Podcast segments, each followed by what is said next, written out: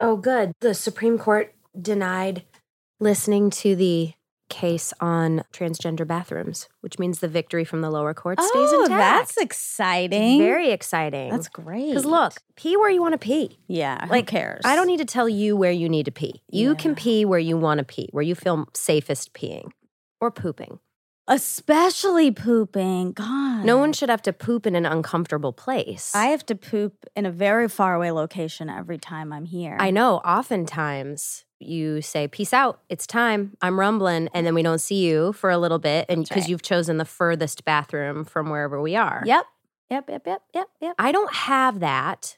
Yeah, you don't. You're very No. free in your bowels. But I think that's also because my pooping takes 15 seconds. I don't even know what I would do in there for longer than 15 seconds. It's like yeah. they go, We're up. And then we're out and you don't feel like there's some left. in my bowels. Yeah. No. It's a release valve. And they- it all comes out and then it's done. This is a vegetarian diet. That's why. Probably. Yeah. Maybe. Um. Hi. Hi. Welcome back to We Are Supported by episode two. and this one's just as fun, if not more. Any thoughts from the week? You had a big week. Oh, Lord. Oh, My Lordy. goodness. We had the week of all week. Well, Monday was the worst day in show business. which is saying something. You've been in showbiz for quite a while. Yeah, combined, Dax and I were, well, let's see. Um, yeah. Um, 19 and then he's about 25. So we're we're rounding out 40, then yours, we're looking at 45. so we're going to go ahead and say in a total combined 45 years, it was the worst day in show business. But that's, you know, we're shooting a game show right now and it is a different beast than anything else. it's a different beast in general, and it's a brand new show. There's lots of kinks. I think in a game Yeah. show, there's going to be more kinks than otherwise. And I don't know why we didn't recognize on paper in the pre production meeting that when they said, so we're going to do this game where if you get a wrong answer, we're going to dump a huge bucket of ice and water on your head. And then you can do up to three wrong answers per round. And we're just going to do like, I don't know, six rounds. I don't know why we didn't go, you know what? Maybe 18 buckets of ice Ugh. over and over again is not going to feel good. And that's going to be a kink. We didn't say that though. So no, we didn't. we played that game, and God bless. If you see this game show, watch and absorb all of Brain Freeze because I can tell you right now, it will not be played again. We will not be having that game should we come back for a second season of Family Game Fight. Oh boy. It's a fun show though. I mean, people are going to really like it, I think. There's a lot of fun games and when we were watching in the Green Room. uh, yeah, sure, we'll call it a green room. You know, we're into it. We want to be involved in the games and I think everyone else will feel the same way too. So it was I It- hope people like it because we tried to make a twist. You know, that part of what the hiccups were is that when you play family games, there's always room for a fight. That's why it's fun. Yes, When you're doing charades, you said a word. No, I didn't. Yes, you did. I heard it. You said it before the buzzer went off. tempers are hot. And that's why it's interesting. So we were like, let's do a show like that where it's not just, you know, Jeopardy where there's a clear answer. yeah. Um, but also we don't like to be left out of games. So Dax and I are playing with the families. So we have two families and we're we're each on one of the families' team trying to get them to win $100,000. But man, it was what a huge family game fight with your in-laws feels like. But I hope people will like it. We certainly had fun doing it once uh, we were able to start giving money away. Yeah, that's your favorite part, obviously. Big time. Yeah, you love that.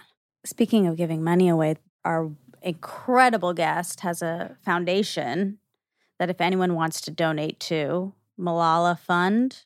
Malala.org is how you find it. Great. And if you haven't guessed already, our next guest is Malala Yousafzai, who Oh, is, I mean, she's, I don't want to say she's a nitty bitty baby, but what I mean by that is she is a young girl with more wisdom than all the adults I've ever met combined. yeah. You know, you've probably seen her. She won a Nobel Peace Prize. You've seen her speak at the UN. You've seen her on billboards about girls' education. There was a documentary about her, an incredible one. Yep, she's got a, a a book she wrote, not a biography. She's also got a couple kids' books. They're all about her perseverance. And the Taliban targeted her and caught her on a bus one day and shot her Yeah. and shot In her the in head. the head Mhm. in the face. And here today, I don't feel like we're going to talk about that because I have so many things I want to ask her, the least of which is what is What it it like to be shot like- in the face? exactly. I feel like I I got a pretty good conclusion. It's not great. No, no, no, no, no. so no. we don't go there. yeah, We all know that that's a bummer. But she is so smart. Yeah. She's so committed. And my favorite thing about her was something actually her father said because they're Mhm. really close. yes, Tons of people were asking him, How did you make this girl? How did you encourage her? How did you help her? What did you do? And he said, Do not ask me what I did. Ask me what I did not do. I did not clip her wings. ugh, And I was like, dead. Dead. That's a wrap. Their relationship and and she talks about it a little bit in in this interview the relationship between her and her dad is so beautiful Mhm. and i've seen some interviews of him talking about her and it's it's always just like you know i, I think a lot of people get kind of weak in the knees when they see father daughter mm-hmm. relationships but there's something so so so transcendently special about this one because Yeah. he made decisions that were different than other men around him and really supported her in a way that others weren't and it made it did it made the most special human on earth and oh, because he followed just- his gut. He said, This is what's best for my daughter. I don't care what's happening societally or culturally. This is what's best for my daughter to thrive. And also in her documentary, I highly recommend watching it. I often put these people we're interviewing because they're our heroes on this pedestal. yeah and uh, there's this sort of you know hero worship that happens but w- it's so nice when there's this breath of fresh air and humanity that comes in in her documentary you know she's got two brothers and in the documentary they're just like fighting Yeah, like siblings and they hate each other and like then family love each other. game fight Exactly, like family game fight. But it's so sweet and so human. And what it says to me is like, oh, yeah, she wasn't born with this divinity. Right. She took hold of it. She saw what was at her fingertips and she said, how can I make these decisions? Because she's just like us. yeah Her brothers are super annoying. She says it. They're fighting in the documentary. It's so cute. yeah It's exactly like every other kid, except what she chose to do with her life has inspired millions and millions of people. Yeah, and we all do have that ability within us. It's Mhm. just sometimes like it's very cloudy and you forget. So cloudy, but we're here to remind you you can grab it, baby. That's right. If you want to, we're here to give you some examples and scenarios of how to manifest what you want to manifest. So please enjoy. Malala Yousafzai. We are supported by Wondrium. Now, we love learning new stuff. It's kind of in the DNA of our pod. Yeah, documentaries we're addicted to. We were watching that Frontline, that 60 Minutes, all those That's right. documentaries that we can get to. And Wondrium is like the spark of curiosity, the thrill of a new discovery, which is like cool new dinner table conversations, challenging the way that you think. They have thousands of hours of content. They have stuff from National Geographic, the Smithsonian History Channel, Culinary Institute of America, and more. And it's an amazing way to kind of blow your own mind. And it's interesting. It's not like boring. This is actually fascinating. And we watched their exclusive documentary, Breaking Their Silence. Highly recommend it. It's a film that explores the poaching war through the female lens. That illegal enterprise of poaching is crazy, and it's just very educational and inspiring to watch. Your brain is going to love this place. Sign up now through our special URL to get this exclusive offer. A free trial of unlimited access plus get 20% off the annual membership. Go now to wondrium.com slash glass. That's W-O-N-D-R-I-U-M dot com slash glass. Wondrium.com slash glass. We're gonna get inside,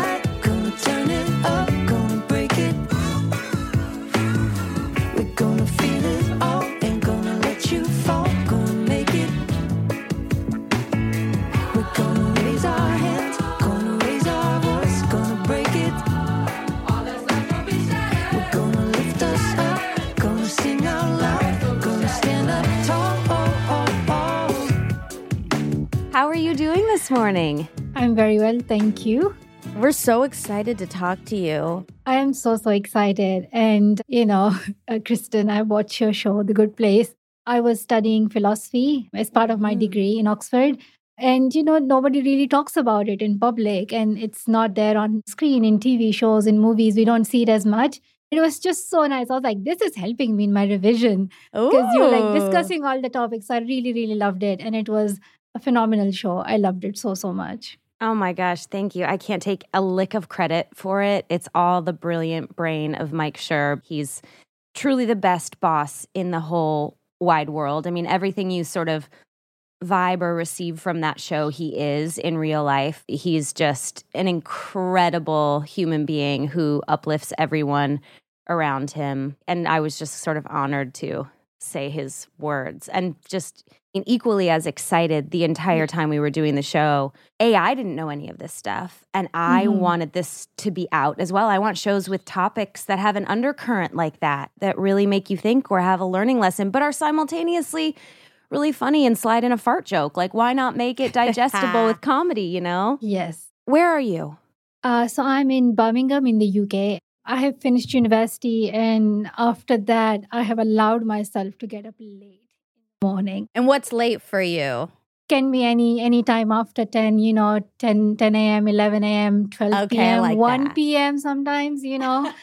Uh, just, just depending on the day and depending on the night. Sometimes you need that. Yeah, I was actually going to ask you that from such a young age, having to like be on and doing stuff. Scheduled. S- Exactly, scheduled, and you have a mission, a be- the most beautiful one that we'll talk so much about. But have you ever felt like, well, when do I just get to be a girl who wakes up at 12 p.m., who eats, you know, mac and cheese until 2 a.m. or whatever? Like, have you gotten that?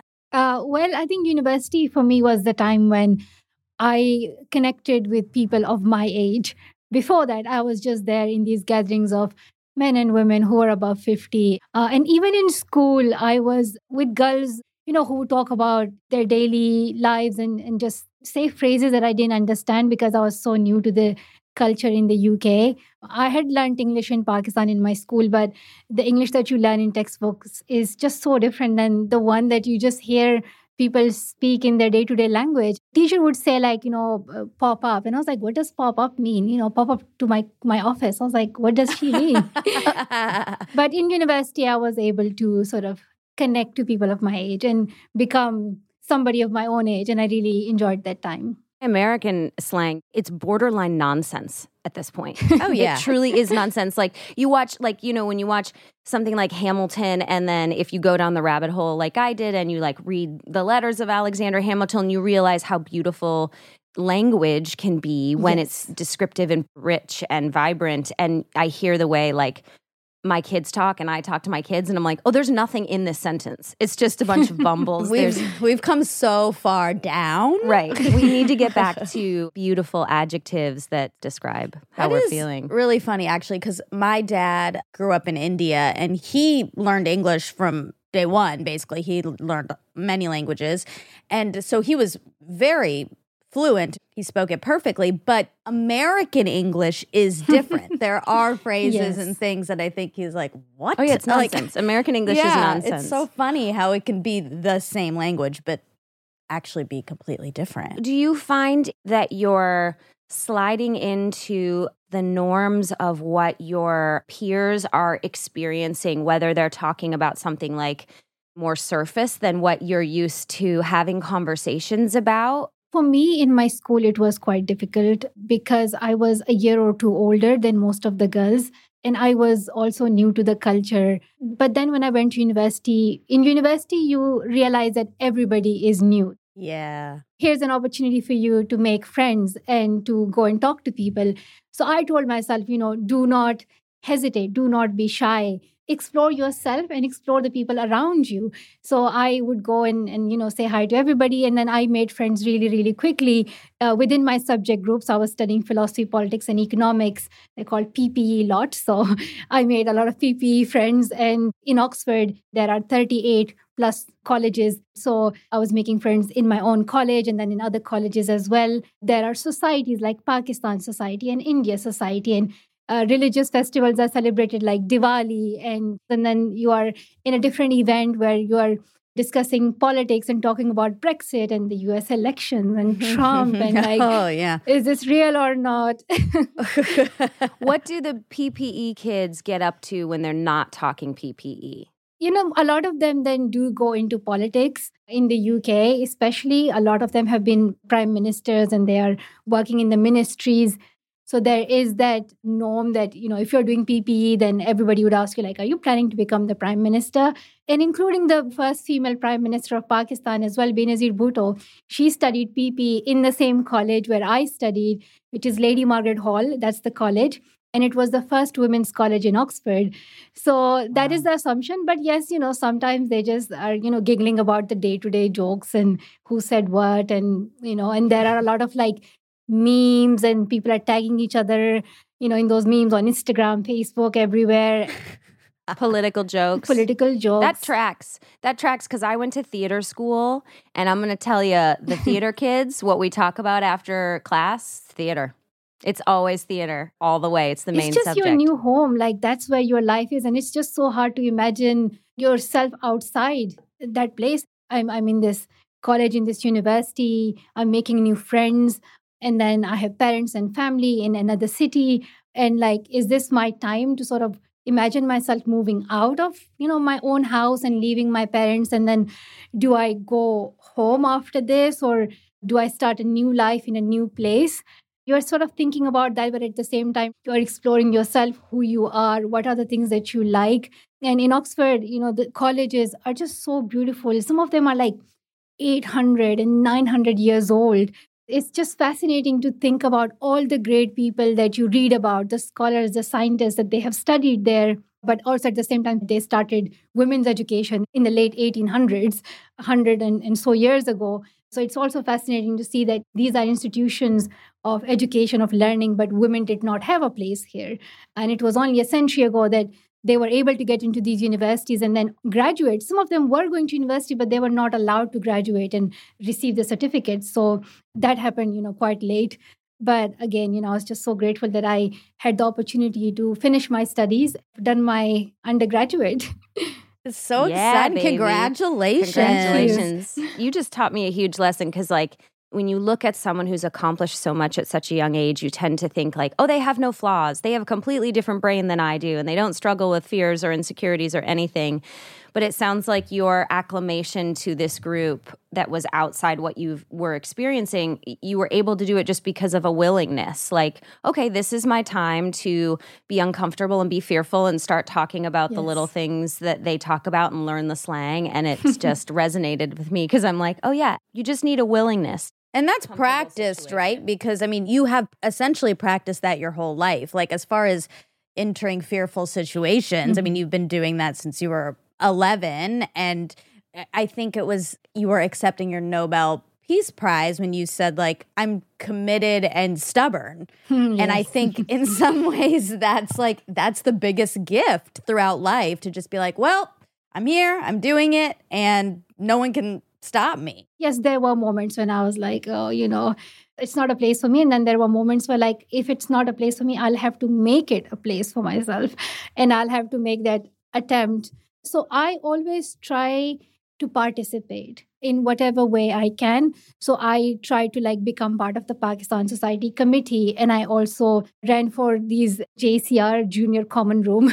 I ran for like a position there in my college. So I always try my best to participate, even if I feel like nobody knows me here or would anybody even vote for me in these specific elections or not. There's always that moment when the stage is yours.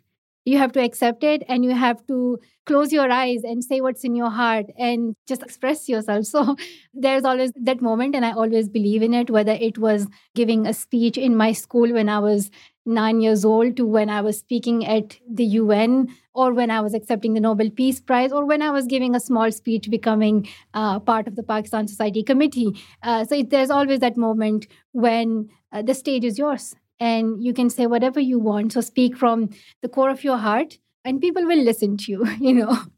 that is the moment when everybody's quiet listening to your voice. Do you think you got a lot of this conviction from your dad? I love the connection between you and your dad is so endearing and heartwarming. And in order to be a strong person, you need to see a strong person. And it seems like you had that.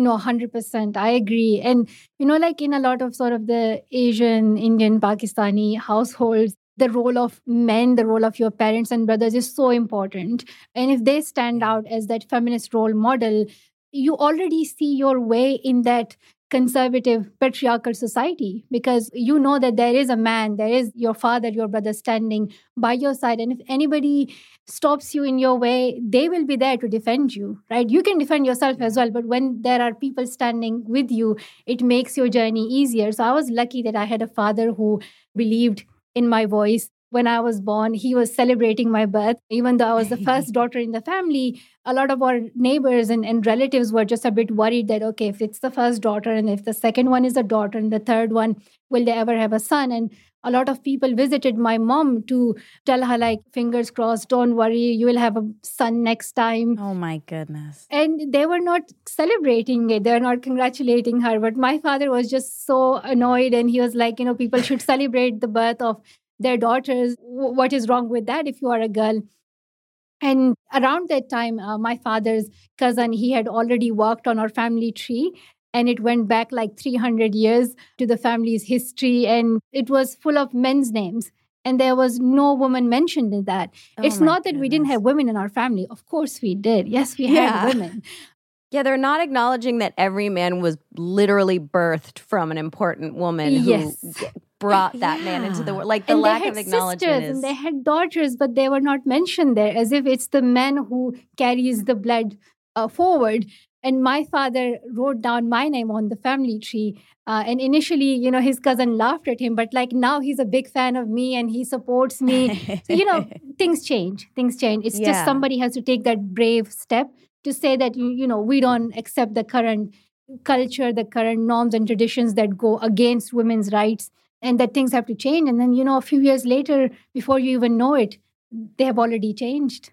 Because of people like you and your dad. but even now like a lot of the conversations are changing from like times up to me too to climate change to uh, gender equality and black lives matter. Like before you know it the conversations already change and it's because there was somebody who said the way things are that the status quo it's not okay and this is not how things should be. Uh, so i'm just glad that you know people are just changing the dialogue changing the conversation But it is so interesting because for so many years, the women weren't acknowledged. And then now women are being acknowledged and we're supporting each other. But in addition, you're adding this beautiful level of nuance to it that maybe it's people need to be supporting people and we Yes. need to kind of suck the gender identity out of it because Yeah. there's the, also the saying of like, you know, behind every great man is a great woman. And you're leading the example of behind this great woman is a great man. I wrote like, that down too. Listen, we're This twins. yeah, we're twins. and uh, we often have end up having the same questions. So this might be a short interview because if we duplicated all of them. But I just think that's so beautiful. It very well could have been your mother. And your mother did provide you, I'm sure, with a ton of strength and determination.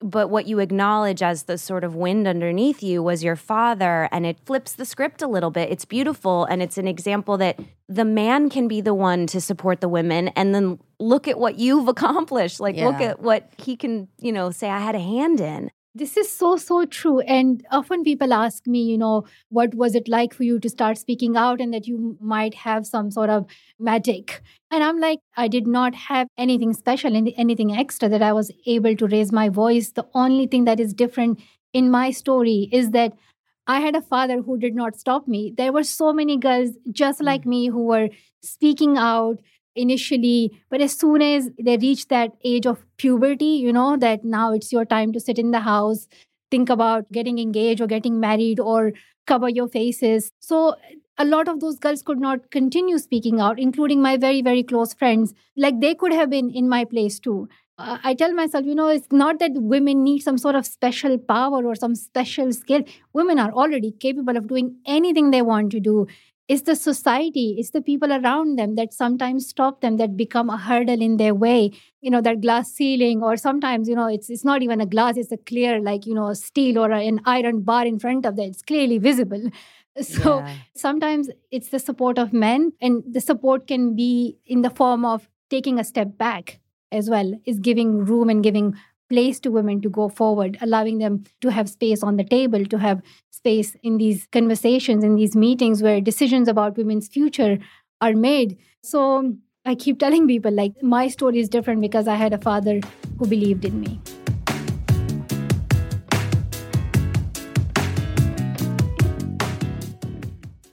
We are supported by Primal Kitchen. I love Primal Kitchen. They sent a ton of stuff to me and you. Mhm. You've made so many great meals lately. And when I got this Primal Kitchen box of all these incredible sauces, it's the perfect way for me to get back into cooking because I can cook something easy, put this sauce on it, and it Mm. tastes like it's from a restaurant. Also, I think when you're cooking, you're so much more aware of all the ingredients. I suppose like ordering out, of course, you're just like, it arrives and you eat it and you're not really thinking. But when you're cooking, you're like, oh, I'm using this much oil or I'm using this much this. And you really want to be cognizant of the ingredients you're putting in your body. But the reason I haven't been cooking a ton over the last couple months is because when you're cooking, you're usually doing it from scratch. If you're doing it for the joy of it, and that takes so much time, like Yeah. making a really good sauce to put over whatever meal it is. And that's why I like this because I know what's in it. It's much, much easier. And I don't have to sit there and like make a roux or let something simmer for eight hours before it eventually goes on the pasta. Totally. So never settle. Make every bite of food exciting. You can find Primal Kitchen in your local grocery store or visit primalkitchen.com slash shattered glass and use code shattered glass to receive 20% off your entire order.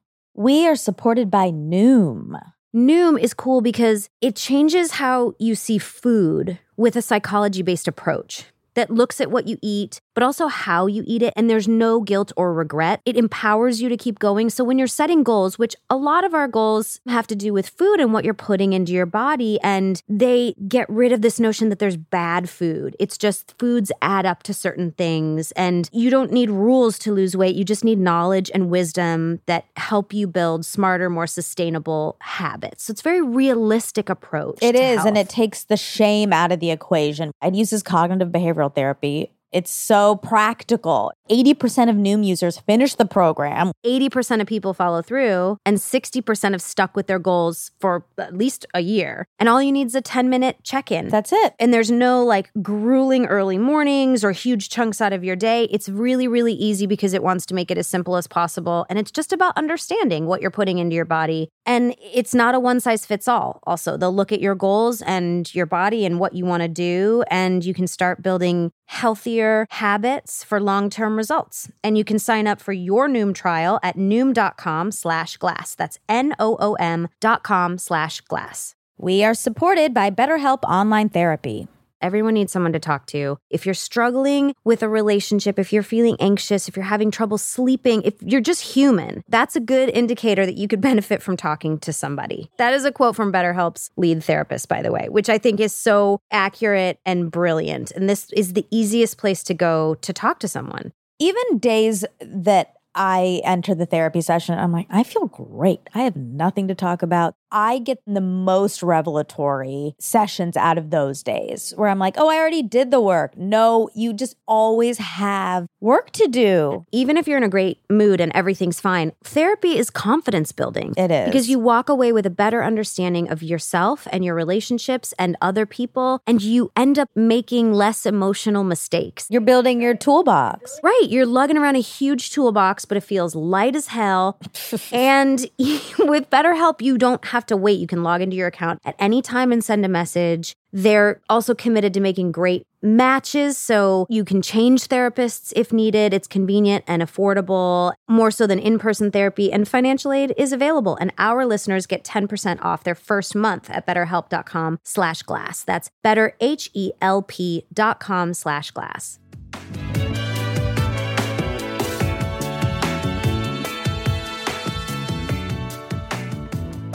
Back to the family tree, real quick. I just find it so fascinating that they're literally trying to erase the female Yes, parts yes. of the story. And there's an overcompensation happening. Like clearly that's so wrong. Women birth the children. The, there's just Right, no the tree way- doesn't exist. Yes, the tree doesn't exist without the woman. So it's it's almost like they're proving that they have an importance because the female importance is inherent. Yes, I fully agree. I keep preaching about this that women are playing a, an important role in, in society. They are running houses, they are taking care of the future generations of this world. And this is that unpaid labor. They are doing work. It's just not acknowledged, it's just not counted. And a lot of these women do not get their education or who do not get a job or anything and are limited to their houses and to their uh, and to the domestic work it does not mean that you know they're not doing anything they are doing quite a lot more it's just that it's not acknowledged it's just not recognized and i think it's important to recognize that and it should be optional it should be their choice rather than society implementing it on them and that men also need to realize their role in it. And you know it should be sort of divided equally between them. Right now in a lot of like you know western countries we hear about not just maternal leave but a paternal leave as well. Take that and then apply it to all the roles. But with my father he was just so passionate about his daughter having her own voice and having equal rights. He had that vision because his own five sisters could not go to school. His parents gave education to him and to his brother. So the boys received education. Even in food they would receive more food than than the daughters. Oh, geez. in every literally everything you know boys receive more than than girls. But he could see the discrimination with his own eyes every day. So he made this commitment that he will ensure that his own daughter does not get discriminated and that his own children son and daughter they're treated equally. So even when he was naming me he named me after malala yousafzai she's this afghan heroine who fought in the second anglo-afghan war in the 1800s and the, the afghan soldiers were losing their hope for victory in that war. And they were you know about to leave that battlefield. And this young woman she rose to the mountain top and uh, she raised her voice and said if you do not die for your country today you will live the rest of your life in shame. And her voice was just so powerful. She's this teenage girl that it brings all the troops back and they win that war. So, but my father intentionally named me after her because she is the only Pashtun woman that is known by her own name. We do not have that many women role models in our Pashtun history. And Pashtuns are a tribe that live, uh, well, we are in millions. It's not like a small tribe. so, we live in parts of Afghanistan and Pakistan. We speak Pashto language. So, uh, my father was like, you know, we do not even have that many women role models who have their own name. So he named me after her, even though the actual, the literal meaning of the name is grief stricken or sad, but we go by the by more the figurative meaning that it accompanies. How many languages do you speak? I speak three languages. I speak Pashto language, Urdu language, which is the national language of Pakistan, and then I speak English. And I'm currently learning Swahili. I'm taking the Oh beginner's course because you know we read quran and most students read it in arabic without understanding what it means so i i study quran with translation so i understand a bit of arabic as well yeah i love languages you know because understanding the language and understanding the colloquial terms and the jargons and phrases for me like i learned english in urdu not in my own mother tongue not in pashto but in urdu it's just the education structure in pakistan very complicated and hard to explain but I had to translate all these languages in my head. And sometimes, you know, you form the structure in your language first and then say it in English. And then when you hear it in English, then you translate it. You get used to it with time. But I think it is a big issue. And I do think that, you know, all languages should be celebrated, they should be respected. These languages are, are dying, they're getting lost with time. So it's so important that we preserve these languages. Yeah, we have another show with a um family therapist and she also has this like kind of like side hustle in linguistics and specifically words from other languages that we don't have in English. Yes. And she's been teaching us those and it's fascinating because you actually learn so much about a culture and what they prioritize based on the words they pick. You know, like so there's a language in I want to say Swedish Mhm. that means the amount of time your reindeer can go without having to go to the bathroom. And it's like it We just need a word for that. We don't have Exactly. a word for that. but it just shows the priorities there and like animals being a huge part of Mhm. what they need. And I, I just think you can learn so much from that. But also going back to the Pashtun culture, I was reading about it yesterday when I was Yes. um, uh, learning about you. I'm I'm a hundred percent in. By the way, Yeah, by the, I, I literally was like, Kristen, because part of the hospitality and keeping the door open, like Kristen's been doing this since I've met her, or Uh, way before that. door. Well, you might be secretly Pashtun. I'd love for you to tell us a little bit more to just sort of see if I qualify.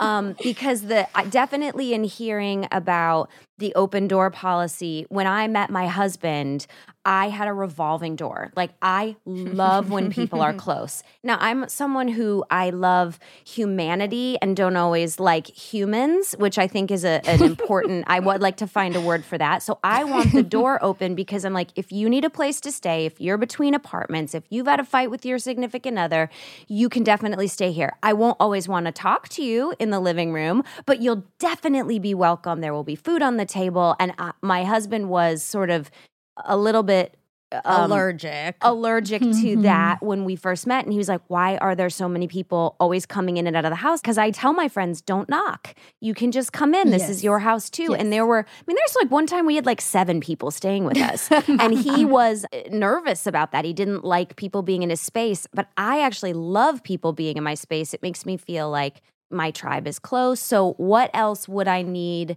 to be into to fully? Well, this is a Qualify. this is a good start. I think the second one is just being, you know, we are known for our courage and bravery, and it could have both sort of meanings. It has been costly in a sense that we have the issues of, you know, honor killing and the tribal family wars.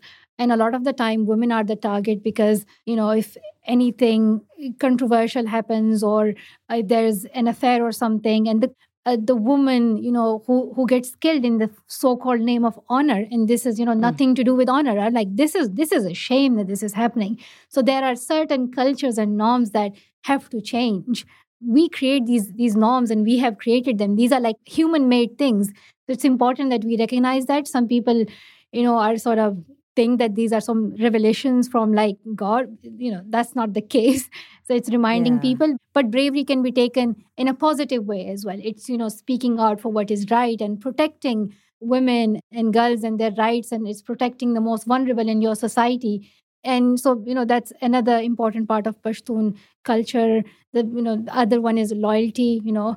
If we say a word that we will be your friends then we will be your friends you can always always trust us Okay, I qualify there. You Yes. do. Do you find it hard to have to reconcile those two things? Like in all religions, but there is a big element of misogyny. Like there's just no way you can get Yes. around it, you know, Mhm. again, in all of them. We have really beautiful, wonderful religious friends. And they're also incredibly progressive and liberal thinkers. And I find them having to sometimes try to put a square peg in a round hole to try to justify some of the things. And we're not very religious. So I, I can see it kind of objectively like, oh, that must be really hard to believe in something Mhm. and also know there are parts that are very problematic. Yeah, I see that. We see that in, in most religions.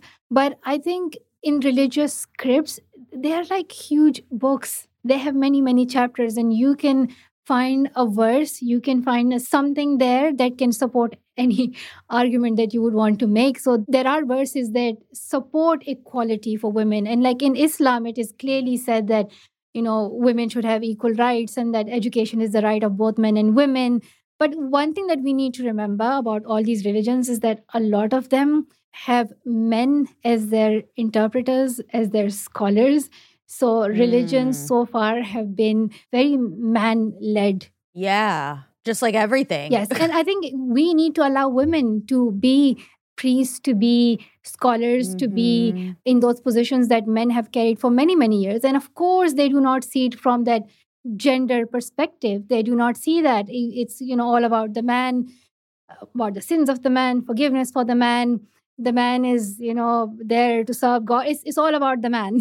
Yes. That's why you know I'm very interested in studying Quran and just seeing you know what it is for women and for equality and just women and, and, and their protection in general. And when I you know when I look at the verses, some of the verses that are currently interpreted against women can easily translate it in a way that can show us that no they are in favor of women you know th- there is that conversation but again women are not sort of allowed to be you know interpreting quran and they should be just Yeah. listening to men so th- there is that issue but also like looking at these societies and these cultures which are misogynist and patriarchal for a second if we remove all religions they will still be the same Tell me about that. Sometimes you have to understand that it, there's more to it. There's more to explaining why gender discrimination is there why sexism is there. It's because you know the society that we are living in globally it has been misogynist. And i think sometimes then people find excuses and reasons and sometimes religion is used or so-called cultural norms and customs and all these things. So think like okay you know remove islam remove christianity. Would the world change? I don't think so Perhaps as much not. Yeah. perhaps not You're bringing up such a good point that I've felt for a long time because I was raised pretty religious and I am not now, but I I find that the way that it works most beautifully because I do think religion is is beautiful and can do a lot for people's heart and souls and collective communities is fusing religion with this element of critical thinking and Yes. analyzation. I think in a lot of these religious scripts, there is the message to the people, and then there are messages in a specific context.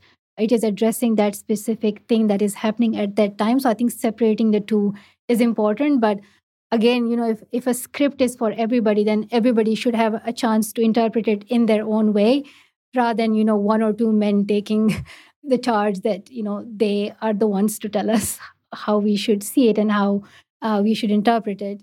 But I'm just very curious, Kristen, like, you know, you have two daughters and you have done so much and you are there, you know, sort of changing the world.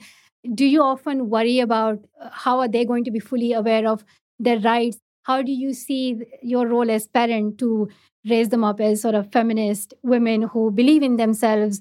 Well, I guess I'll start by saying check your ego when I say this answer, but it is because of examples like you and examples of people that have chosen to tell their story.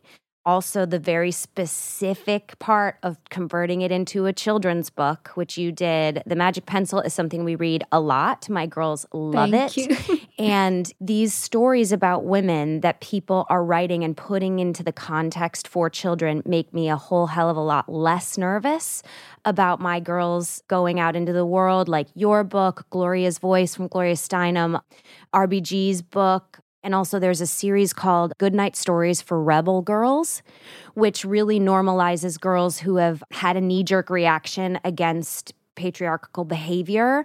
And it's a one page on each woman, and they learn about the fight, for lack of a better descriptor, from warriors like you were speaking, the original Malala, to people now who have simply accomplished something. So, based on the exposure my children are getting and the the sort of glory in which we hold these stories in our house, I'm a lot less nervous as I'm mm-hmm. seeing their behavior mm-hmm. developing and they are very outspoken about everything oh, and They about. Oh. everything.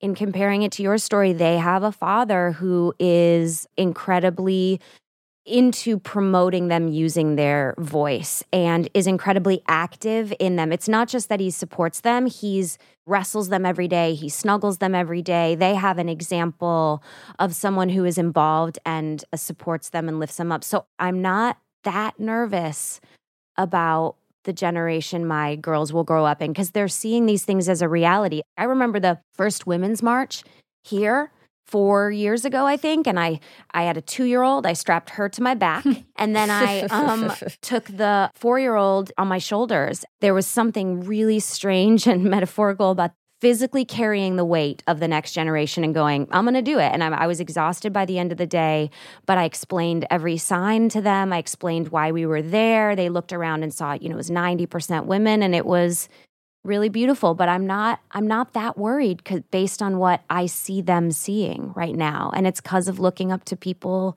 like you. You are a great mom and uh, it is very very true. When you have women role models it gives you hope that you can be in their place as well. You can be in that position as well.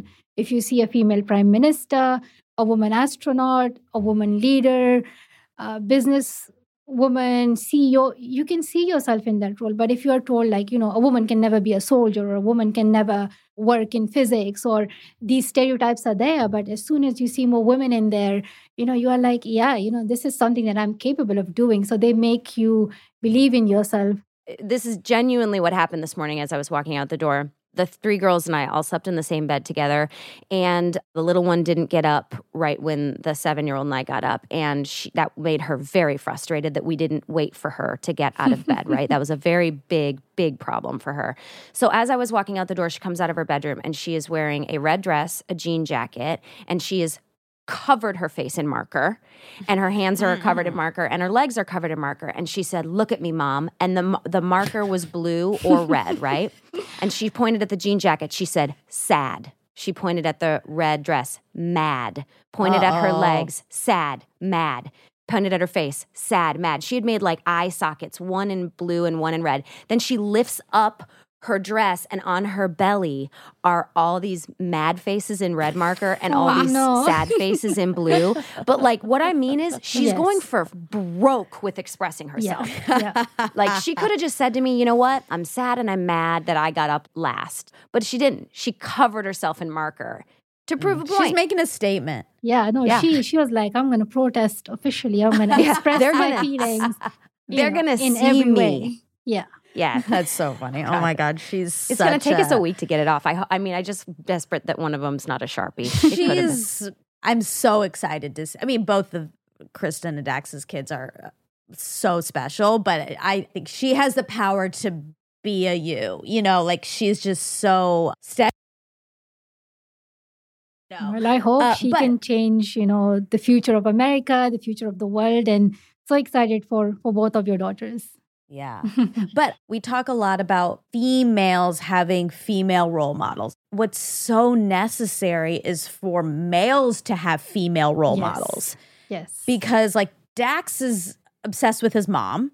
His mom is his favorite person on earth. And I think that is part of why he's able to feed that into the girls because he is seen an amazing woman do amazing things and climb, you know, her way up the chain of a business. And we have to also impart some of that. Like males need females too, and they need those role models as well. one thing with Dax and, and my dad is that their commitment to build change within their houses, like within their own Yeah. homes and Mm. within themselves. Because oftentimes people want to fix the world rather than looking at their own role in it and how they can change themselves. They oftentimes miss out their own role in how the world operates and how they're contributing to how the world is unfair. So I think it's important to recognize your own role and like, are you a good brother? Are you a good father? Are you a good That's son? So true.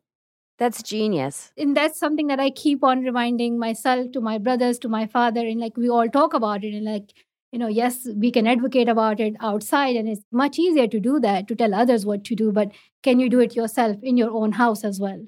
That's a huge takeaway. Yeah, because you're so right. Everyone wants to put it outward. When they say charity begins at home, you know, change begins at home. Big time. Um, can you tell us about education and your life's work and the Malala Fund? So I was passionate about education from the start. My father was a school principal. I was studying in his school when school were banned in, in Pakistan in Swat Valley because of Talibanization, which started in 2007. And from 2007 till 2009, uh, in that northern region of Pakistan, girls' education was banned, women's rights were taken away, women were not allowed to go to markets, more than 400 schools were destroyed. So since then, I have been committed to ensuring that girls can go to school and they can have this right because I was one of them who could not go to school in that time. And I think about all the girls who are out of school in this moment. And, and I'm like, you know, I was in their place once and I wanted somebody to do something for me. So I'm sure they're calling all of us to hear their voices and to make this world a world where all girls can have the opportunity to read and learn and to lead the world. 130 million, right? Yes. Are out of school. 130 million girls are out of school. And then there are many more hundreds of millions of girls who are in school but are not receiving quality education. They're not actually learning Right. anything. They can't Right. read and write because the, the school infrastructure or the quality or the lack of teachers, all these issues contribute to them not actually learning anything. A bunk education, as we'd say in slang, a bunk one. So there, there are so many issues uh, which prevent girls from learning. And, you know, it could be from like cultural norms because the community, their parents, they do not believe in girls receiving education. It could be poverty. And if a family can afford the education of one child, it's more likely that they would prioritize the education of the boy than the girls. Mm-hmm. You know, it could be lack of transport. Uh, people often fear about the security and safety of the girls. And if there is lack of transport or lack of safe travel, that also makes a lot of parents hesitate to send their daughters to school. So, regarding Malala Fund, I started Malala Fund a few years ago, and we have been working on girls' education since then. And there are three key things that I'm focusing on. Number one is financing for education, because currently, world leaders, donor countries, recipient countries, developing countries, unfortunately, they're not making the financial commitments that are required to ensure girls can go to school. There's a huge, huge gap. And it's not that there's not enough money. Yes, these countries all have money. It's just where they allocate it, where they where they spend it. And like a studies and a research that was done a few years ago said that, you know, if the world stops spending on their military just for a week, it can cover all the expenses of education. Oh my goodness. You know, for all That's so children. upsetting. Me want to puke. So it's unreal. literally you're Ugh. like how do how do we fix the world so there's like a Mm. financing we have to keep pushing for that then there's the quality of education. As i mentioned it is an issue for the children who are in school and outside of school we need to give the education that they need for their future. The world is changing uh, you know technology has become part of our lives and we need to ensure that it is gender sensitive as well uh, that girls uh, especially are receiving the education that they need including uh, you know knowing about their reproductive health and, and their rights. And so these things are crucial. And then finally it's addressing the social norms and the barriers that girls are facing. So working together with local communities and then how we do it how malala fund does all this work. So we work with local activists and educators who are fighting against these issues who are addressing these issues. And we're working in more than eight countries including pakistan brazil nigeria lebanon afghanistan india. And uh, they're identifying the, the problems and then they're identifying solutions for them. So in afghanistan for, uh, for instance they are focusing on training female teachers because when there are no female teachers oftentimes parents feel uncomfortable sending their daughters to school but if it's hmm. an all girls school it has you know female teachers that gives more of a confidence to parents to send their daughters to school and in india for instance 100 girls if they enroll into schools in india only one girl will make it to her high school. Oh my God. What? Still? 99 girls drop out, especially at the age of puberty. A lot of girls Ugh. drop out. So when you look at girls in higher secondary education, a lot of them are not there. A lot of them don't, don't make it to that place. And it's because of the barriers that they are facing. There are not enough secondary school or social norms that has made them drop out of their schools. Parents, they're getting uh, into early child marriages. Parents are forcing them. Communities are forcing them. There's that pressure as well. They have to earn for their families. They have to take care of the household. And the life of a girl is much hard. And I was talking to one of our activists yesterday, and she was saying that, you know, even in this pandemic, when a girl gets up, she has to think about the house and like she cleans the house and she washes the dishes and she takes care of her brothers and her father and her mother and everybody you know these families they have huge families and then she gets an hour or two to think about her education and that's when she uses the device and and you know starts her homework and, and starts learning so they have to make time for their own education It's so much to ask of a young Yes. person. Yeah. so it's much much harder for girls there is the element of gender because society has you know defined our roles and it has become a hurdle in their way to say okay how do i make sure that i find a space for myself where i can learn as well where i can continue my education as well so malala fund has been supporting more than 50 of these activists in these different countries. We are hoping that more and more girls can be educated through this but we are also working on advocacy for policy level changes so changing uh, you know the constitutions of the countries or bringing in policies that can grant education to more children. In many countries they have not made a commitment towards ensuring the secondary education of girls. So in some countries only have it for the primary level the target is that countries should allocate 20% of their budgets towards education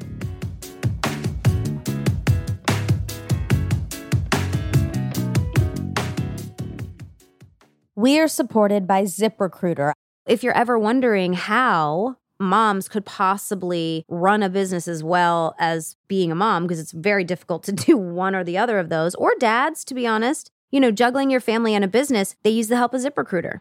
And right now you can try it for free only at ziprecruiter.com slash glass. There's a founder that I heard about, Talia Goldstein. They call a mompreneur. And besides being a mother of two, she has a personalized matchmaking company, Monica. I wanted to tell you oh about. It's called Three Day Oh I gotta reach out. it's growing and she needs to hire several new matchmakers a month. That's her business. So she uses ZipRecruiter and they have technology and algorithms that help her find people with the right experience. So she's not just like taking rando resumes. Part of like being an entrepreneur is knowing when to expand and ask for help and hire out. Exactly. And four out of the five employers who post on ZipRecruiter get a quality candidate within the first day. So it makes everything much easier. And right now, if you are starting a business or have a business, you can try it for free at this web address, ziprecruiter.com slash glass. This offer is only good at ziprecruiter.com slash G-L-A-S-S. ZipRecruiter is the smartest way to hire. We are supported by Jenni Kayne. The queen. we wear her stuff all the time. Yeah, I know, but it's cool also because I knew Jenni when she was much younger. She's really built this awesome business and she has simplified wardrobe in a way that is so cool. It She's like such a trusted source for elevated essentials and you can keep these things for years to come. Like the Jenni Kayne pieces that I've had, I've had them forever. Yep. She has that cotton crossover sandal, which is everyone's go-to. It's very California cool, Mhm. very breezy, easy. Everything like just looks effortless. Everything goes with Everything. everything. Like this is sincerely the greatest thing about Jenni Kayne stuff. Because if you go to a website and you're like, what matches with what? Every single thing on Jenni Kayne's website matches with something else on Jenni Kayne's website, but they don't look the same. It's just perfectly fluid and fluent and beautiful. And you can find your forever pieces at jennikayne.com and get 15% off your first order when you use the code GLASS at checkout. That's J E N N I K A Y N E dot com. Promo code GLASS.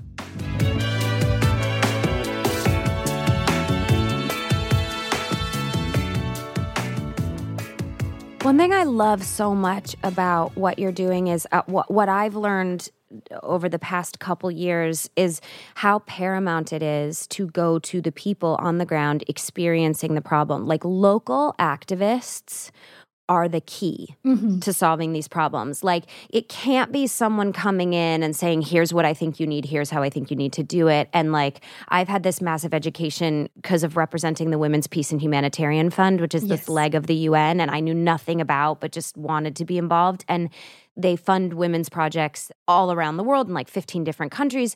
You find the woman on the ground who has experienced this, Yes. who has found her voice, and you ask her, How do you think this should be amplified area? It's just Yeah, because It's it's, a really. American thought that like we know how to fix it and we're just going to tell you right gross. now that this is what you do and it worked here so it'll work there and it's just it's not a one size fits all. I agree with that, but I think it's also important to recognize that working on it collectively is important. We should not ignore it completely. I think it's just Right. giving the right resources yes. Yeah. to support these projects, whether that could be, you know, your support through media, whether that could be giving your presence, giving them the financial support that they need, getting involved in their projects. All of these things sort of work together. But I fully agree with you. I believe in the power of local activists. And, you know, that's how my father and I started our activism. Mhm. Yeah. We need to have that faith in the activists. And we need to support them. Yes, 100%. And that's what I love about your fund because you're getting out to these local activists and you are lifting them up. And so if anybody wants to be involved, like how do they find the fund? How do they donate? Uh, well, very, very easy. You can go to www.malalafund.org and all the options are there. You know, you can donate through that. We also have this platform called Assembly where we share the stories of girls from all around the world. We have girls who have shared stories about how they are bringing change in their communities. They're finding sustainable ways to produce cleaner energy sources and they're just doing amazing work. They're you know documenting climate crisis and uh, they are talking about that. ending police brutality. They're talking about addressing elitism or racism in schools. So please do subscribe to the assembly. Assembly. and you can hear all these stories of these amazing young girls. And for me like i have met many of these girls in person. I have made trips to iraq to nigeria to brazil to lebanon i have met syrian refugee girls and i have seen them in person despite all the difficulties that they have faced whether that is wars and conflicts becoming internally displaced becoming refugees losing their education losing their homes facing violence whether that's sexual violence whether that is wars and conflicts, these girls do not lose hope. They still have hope Mm. for their future. They still have those dreams. And, you know, I remember a girl in Iraq and she was carrying a dictionary with her all the time so she could just learn a word every day. And she was also forced into marriage when she was 14 and she literally ran away on her wedding day, taking off her high heels and she escaped Oh my gosh. and you know then she sort of returned and convinced her parents to allow her to school and then you know suddenly isis come and then her whole family have to walk for nine hours and displace into a new place. So her name was najla and i had the opportunity to meet her. But there was just this smile and this hope on her face that i am oftentimes visiting those places to inspire them and i'm like no this is just happening the other way around. They are inspiring me. Mm. these girls they have hope for their future so we should not give up. We should stay committed to ensure that all of these girls can have access to education. We should support girls globally and a lot of them have shared their stories on assembly so you can read more about them. And one of our assembly writers was amanda gorman amanda gorman who gave Oh that no way! so she wrote for us and she wrote a poem back in 2018 That's amazing. Yes, and I've met Amanda. I received this award from Harvard University, and she read a poem there. You know, she's she's a big name now, and everybody's claiming a bit of Amanda. but you know, as you saw, her voice at that Mm. inauguration was just so powerful. Her words just moved the world, yes. and you know, it's the it's the voice and it's the work of these young women, these girls. We need to appreciate them. We need to support them. We need to join them they're very passionate about changing the world. They want to see it as a fair place for everyone. They cannot live in racism and sexism and discrimination anymore. They identify that there are flaws in the system. We need some systemic level change. So now is the time to support these girls. So, you know, yeah, Amanda was there back in 2018. That we'll all be so subscribing to. Assembly at this point. I think you'll have a slew of new I hope so because one thing that I think is really, really important about all of these issues about racism, about patriarchy, all of these things that feel so big. Mm-hmm. I love that assembly is individual stories.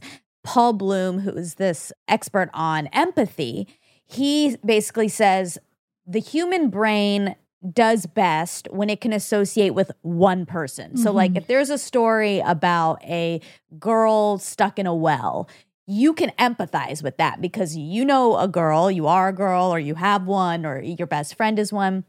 And so your brain can make those connections. When it's 45 people are stuck in a coal mine, you have actually less empathy. You have Mhm. less Mhm. compassion. It's so confusing because when the problem is bigger, You should feel like you should feel more compassion Yeah. or more empathy, but, But you don't. Your brain gets distant. it just become numbers and it just you disconnect from it all this activism that uh, these activists are doing in different countries it is contributing to a bigger change. The support that we are receiving you know a lot of young students like in the us and everywhere they are doing fundraising and they're making cakes mm. and they're sharing the stories and it is helping. So do not underestimate the actions that you take towards change.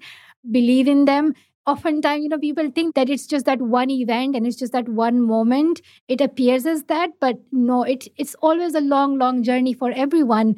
Like you look at amanda she has been working so hard. She was stammering as well and she has shared her story how she has overcome that and she is expressing herself through poetry. And there are a lot of other amazing young girls who've been on this struggle for a long time. Look at greta thunberg. She has been doing this Mhm. you know friday protest for months now and she's remaining committed to it so never underestimate the power that you hold uh, in your words in your action and in any way that you want to express it You've traveled so much and you've seen so many of these stories firsthand, and you have to travel the globe to see them. Do you prefer a window or an aisle seat? Mm, window window i love i love looking at the Yes. clouds i'm a big fan of the clouds and i just take pictures of the clouds and i'm, I'm just always just curious like this they have different shapes and they're just like it's just fascinating there, there's an art in there and i'm like Yeah. let's appreciate this Yeah, there's a magic in them. yes I agree. Did you appreciate or not appreciate the shout out that was given to you on The Good Place when Yeah. Tahani's uh, diary had a forward by Malala Yousafzai? Yes, so I actually, so I started watching the show and I watched the first episode and it was done really well. Like it just sort of kept me going. I was like, okay, I have to watch this. Like I want to know what's what's happening. Where am I? Who's this guy Michael? And like you know, I love everybody, you know, Jason and Janet and Michael and Eleanor and Tahani and Chidi. Chidi was like, oh, he was my favorite. Oh, She- he's the best. cheese. Yeah, we all loved him. But when Tahani opens her journal, I'm like, what? I'm honored to have written the. It was just, it was a moment. It's hard to explain, but I was like, I was not expecting to see myself there. but I loved the show. I studied philosophy, politics, and, e- and economics in Oxford. And philosophy, like I would be writing essays and doing readings and people usually don't talk about these things in public. Not even like with your friends you're talking about like ethics. And then i was seeing like in the good place they're actually showing the trolley problem. It's very nice to see all these moral dilemmas on screen. You're figuring out about being good and doing the right thing. And is the system of justice that we see is this constructed in a just way? It's called just but is it just? Do you identify with a certain philosophy concept? Are you a utilitarian or Kantian or So I'm more virtue ethics kind of person.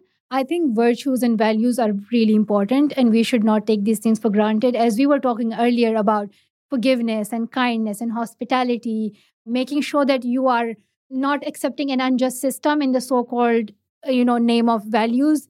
If something is unfair, it's important to speak out and to challenge it and people might call it rude or something but in aristotle he talks about it being like you know sort of the golden means and there are like the true extremes on both sides. So it's hard to pick like what is the right side. But i'm also a big fan of plato and i you know studied plato's republic. And it's just fascinating that somebody was writing these incredible dialogues around 2000 years ago and looking for a definition for what being just means. It's a good reminder that these are just human issues. They've been around since the beginning of humans. Right. We've been trying to figure it out since then. We still haven't done it, but we're we're trying and we're working on and it. And a great reminder that there are roadmaps out there. I mean, humans learn from watching others or reading other people's role work. models. Yeah, Yeah. role models exactly.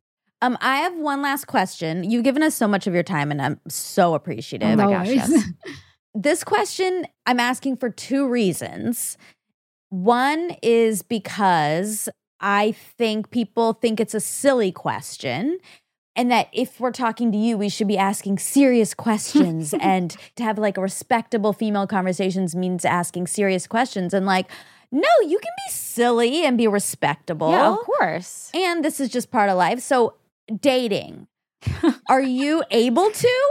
Because I wonder if people who are who are you're dating are like or are attracted to are they're just like, "Oh my god, but I have to be perfect around her." Like is that a issue? Um, so I was very like out of it for a long, long time, especially like after the incident in you know 2012. I just became such a serious person, and uh, I don't know. I just kept myself away from it, and I focused on getting into university and doing the activism. But once I went to university, I was hoping like you know I might see a boy, and I used to tease my father. I was like, like Dad, you know. I will be meeting boys of my age and I'll be meeting people on my own and like there will be nobody around me and like uh, I was like are you okay with that and he said I trust you and I said dad don't trust me so yeah I was like I should be enjoying my time but I was like a year or or so older so a lot of them were like sort of a bit younger Right. but uh, boys are boys no boys are boys. boys are boys no I just no there wasn't much in university Yeah. They're fun, but you got to wait till they're ripe. You can't really go younger. Shooting younger is troublesome. Yeah, no, you have to wait a bit. Just takes a bit more time for boys. So I'm, I'm. I'm kind of waiting for that. good. Good. Yeah. Okay, good. I would just add we talked about activism for education and you know I've been doing this for a long long time now but just how unexpected things can happen and covid is one of them and for us at Mhm. Malala Fund the first question was like how does it affect girls education and we quickly did this research which shows us that 20 million more girls are at risk of losing their education because now they're in homes there's a risk that they will get into forced marriages or they will be taking care of their family and it would be so difficult for them to return to their schools. And then in future i think we need to ensure that the structure of education might be changing. We might be moving towards digital education. So it's ensuring that girls have access to digital devices and digital tools. There is a digital gender gap and we need to address that. So i'm hoping that you know in all of this that is happening right now people realize the flaws in our system. And and this covid has sort of all of a sudden revealed that to us you know whether it's in our healthcare system in education system you know where the world is, is spending its money and allocating its resources to why are we investing in you know sort of so-called wars? Like why do we need to fight each other? There are other enemies that we have and the enemy is the virus and the enemy you know is is poverty. We need to fight these things first because it affects all of us. The consequences of of these things like discrimination poverty these diseases they're worse and they can affect all of us. And it's not sort of a country to country issue. So we need to understand that there's a global level of work required to prioritize the safety, the protection of humans, the protection of women, children, the most vulnerable among us. And, you know, we need to create that world of equality and fairness. And we need to create a world where all children can, you know, receive safe and quality education. It's as simple as that. So I just wanted to say that one more time. Thank you. 100%. Well, and I think that's a really good thing to end on because I think COVID revealed that we are all connected. Yes. We are. And it's so easy to be siloed. I mean, even within the United States, we're siloed, but especially we pride globally. ourselves on it. exactly. and especially globally, like we're so looking just tunnel vision. And COVID has really put a spotlight on no, no, no. We're all connected. One Mm-hmm. person from that side of the world can come to this side of the world and impact I'm passionate about this vision that yes, this world can be a better place for each and every one, and we can create a world where you know a woman is not discriminated just because her gender is different, or an LGBTQ plus is not discriminated just because they identify differently than sort of the accepted role that is. And we create a world where you know everybody is treated fairly and we need to address the structural level issues. Mm. and it's not that you know you give a thousand pounds or dollars to somebody and it fixes all the problems. No these are more structural level problems. And it's not that you know we need to fix it all you know in one day. Understanding and believing the role that we as individuals have and not underestimating it even just being kind can help us create a better world even just being you know hospitable to somebody or supporting the right causes and then pushing our local leaders to support the right things so all of these things you know there are ways out there And the critical thinking, like that's what I love about the Malala Yes. Fund is it's analyzing the problems. I heard Desmond Tutu say once that you can save a million people from drowning, but at some point you have to walk upstream and see who's pushing them in. Exactly. Exactly. So you have to address the root causes Yeah. Mhm. The analyzation is incredibly important, and that's what you guys are doing at Malala Fund and figuring out the best solutions. And I just I love that. Thank you so much We're grateful. Very. Thank you so so much. It was so nice talking to you. And again, as I said, I I love The Good Place, but I'm also a big fan of animation. I have watched cartoons my whole life. So, you know, thank you for Frozen and all these, you know, animation movies that are out there because they just bring so much positivity and happiness and they carry some really big messages. You know, the things that we are talking about and they sound so big. Those kind of movies are bringing joy and happiness to people's lives and they're just actually motivating them to become better people. So I think they should not be underestimated. And so thank you for all the amazing work that you do. And I'm just so happy that I was able to talk today. Mm, right back Thank at you. you. We Thank are you. thrilled that you joined us. This is a big. We were very excited about you. Oh my gosh! We've gosh, been talking obvious. about you for a Thank week. you. And keep us updated on your dating life. Yeah. I We'll send will. you Rex if we meet anyone good. I'll put Any good something on my? Instagram. I will. Okay. Thank you. All right. Thank you, Malala. Have a wonderful day. you too. Bye bye.